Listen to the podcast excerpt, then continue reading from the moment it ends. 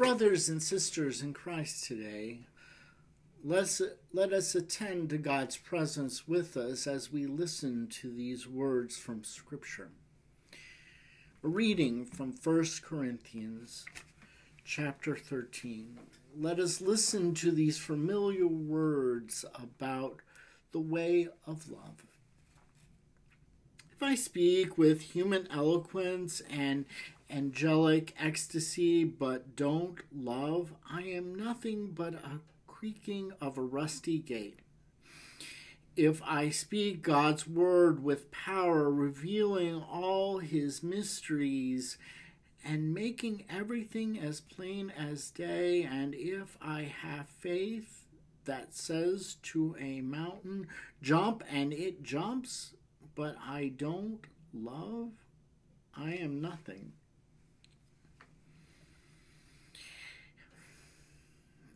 If I give everything I own to the poor and even go to the stake to be burned as a martyr, but I don't love, I have gotten nowhere.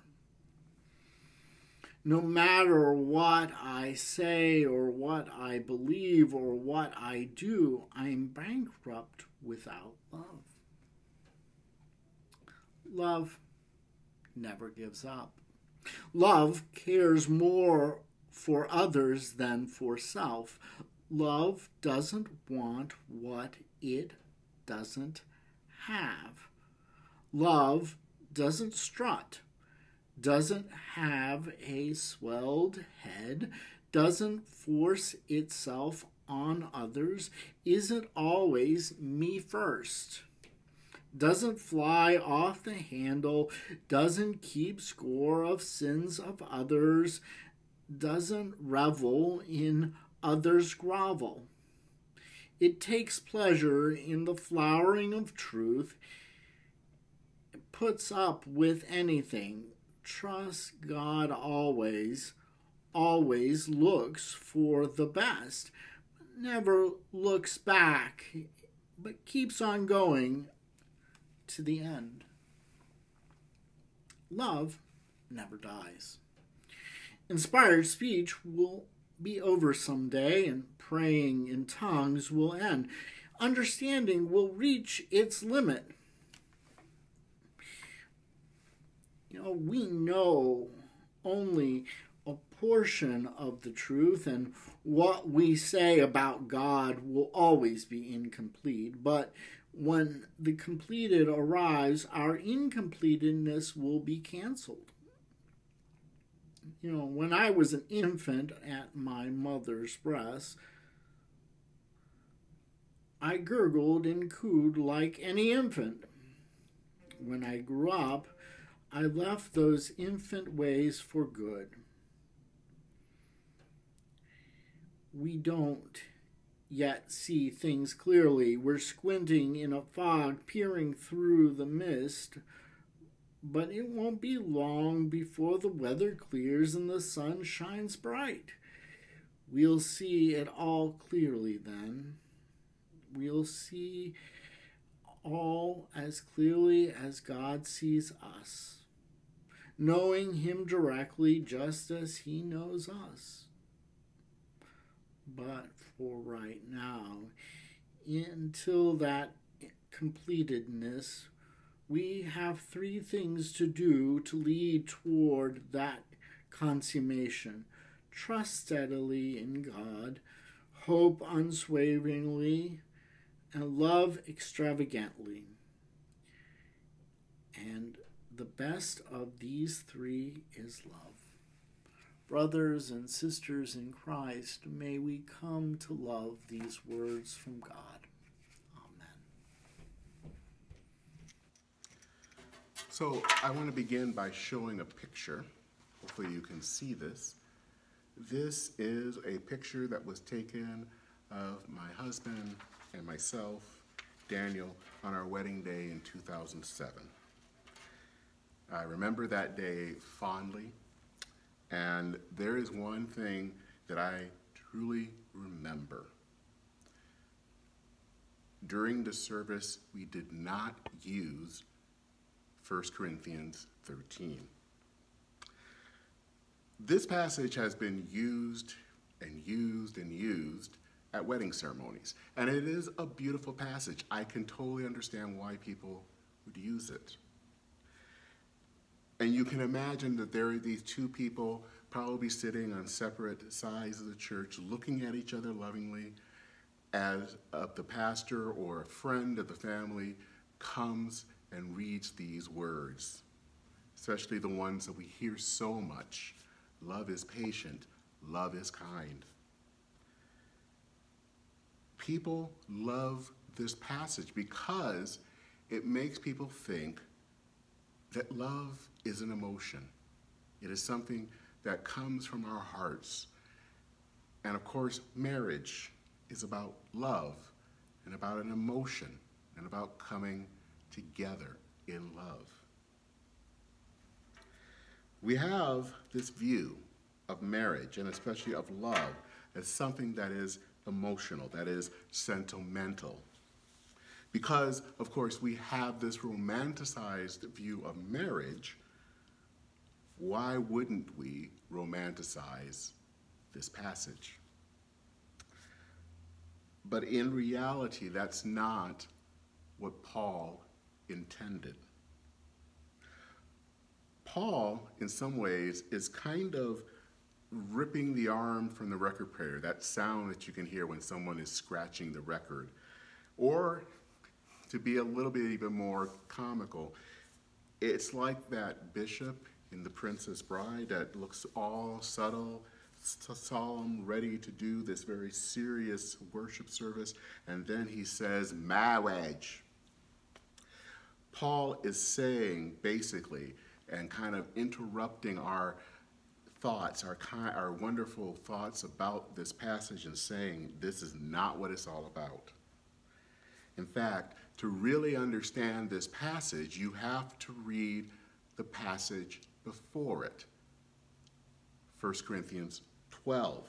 Because if you don't read that chapter, what happens is what we see happening at every wedding 13 gets taken out of, out of context. So let's look at why Paul needed to write 1 Corinthians 13. Now, you have to understand that the church in Corinth was incredibly diverse. There were rich people, there were poor people. There were Gentiles, there were Jews. There were slave, and there were free. There were married people and unmarried people. Diversity was everywhere in this congregation. And they also had a diversity of gifts, of, of talents or ways that they could use things that they could do that they could use for God. Now, in our modern understanding, diversity is something that we are supposed to aspire to. It is a good thing. We want to be diverse. However, Paul knew something that we don't always want to admit about diversity, and that is that diversity is not easy. It is a challenge. It's a good challenge, but a challenge nonetheless. Now, remember, if you were listening to the sermon from last week, you would know that Corinth is a very, very competitive community. And what shows up in the culture of Corinth shows up in the congregation. And that shows itself in how people viewed their gifts because people were viewing their gifts, the certain gifts that they had were better than others, that their gifts were basically a status symbol. It was a way of showing how great they were or how God blessed them and didn't bless you. Paul is trying to get the church to understand, and he uses the example of a body a body to explain how the church is to act and how each part of the body is part of a greater whole. The, it, one part can't just act on its own, all of them come together to act for the greater good. As Paul stresses, all of the members of the Corinthian church were baptized into the body of Christ, Corpus Christi. The Spirit is the one that draws all of these parts together, that remind us that we can't do this on our own, that we have to do this with others, and the only way that as Christians we do this with others is through the Holy Spirit. And Paul concludes chapter 12 by saying that now he wants to show you a more excellent way, something that is even better than what we have experienced. And that's when Paul goes into chapter 13. So Paul starts talking about love. It's important to know that love here isn't an emotion. The theologian Shively Smith notes that the love Paul is talking about here is not passive and fluffy. This kind of love is up at dawn, feet on the ground, tools in hand, working kind of love. It is a love that builds communities. It nurtures, po- nurtures positive social interactions and not just social networks. The Greek verb here about love is not giving it to make it sound like it's a noun, it's a verb. It is something that shows an action, not something that is based on what you feel. So instead of saying, as we always hear, that love is patient, the way you should hear it is love is to be patient. Where you hear love is kind, it is saying, but love is to be kind. Love is something that is active, it is living. And for Paul, the measure of a faith community is not who they are, it is not how they feel, it is how they actively love. Paul notes that loving others, even in the confines of a church, is challenging because love governs how we talk to each other, how we break bed, bread together, how we worship with each other. And the true measure of a faith community isn't what we do, what, how we know each other, but it is how we love each other actively.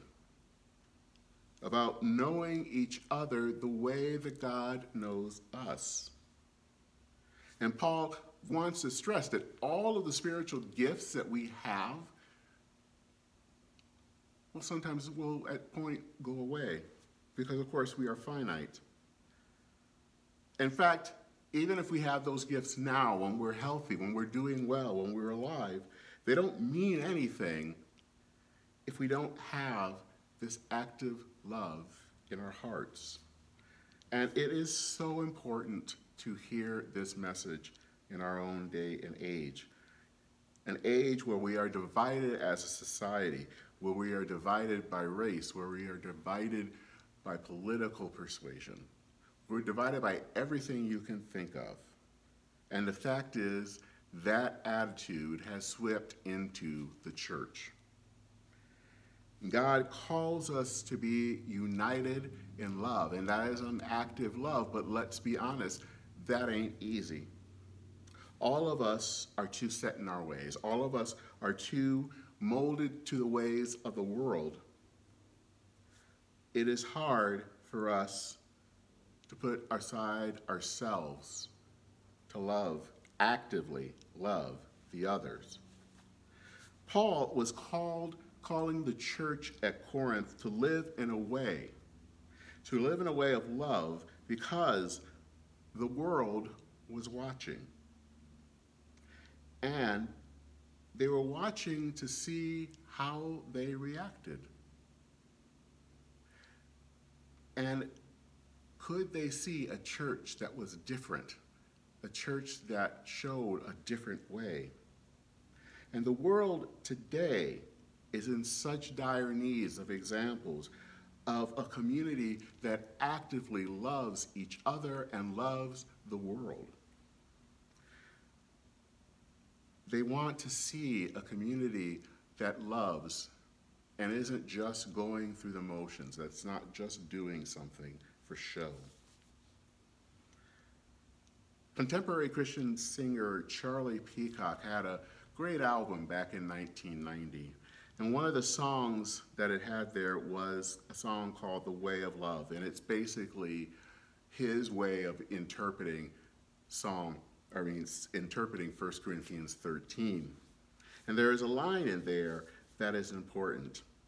And it is talking because, of course, the love that we are trying to under, emulate or trying to understand is the love of God.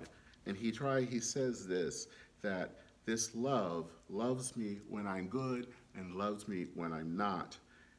I know whether night or day, I will be waiting for the moment just for you to say. He is talking about the fact that God loves us no matter what. And that is the love that we emulate, not in an emotion, but through active love. A love that is living itself out to others, both within the church and without. So, how is this church showing its love? How do we show love towards each other? How do we show love outside of this community? How do we, as a church that is somewhat like Corinth, of, of a church of so many different backgrounds, how do we truly care for one another? Because right now, even especially in the midst of this pandemic, the world is in need of love, and not just some kind of love that is puffy, but one that is willing to go the distance. Thanks be to God. Amen.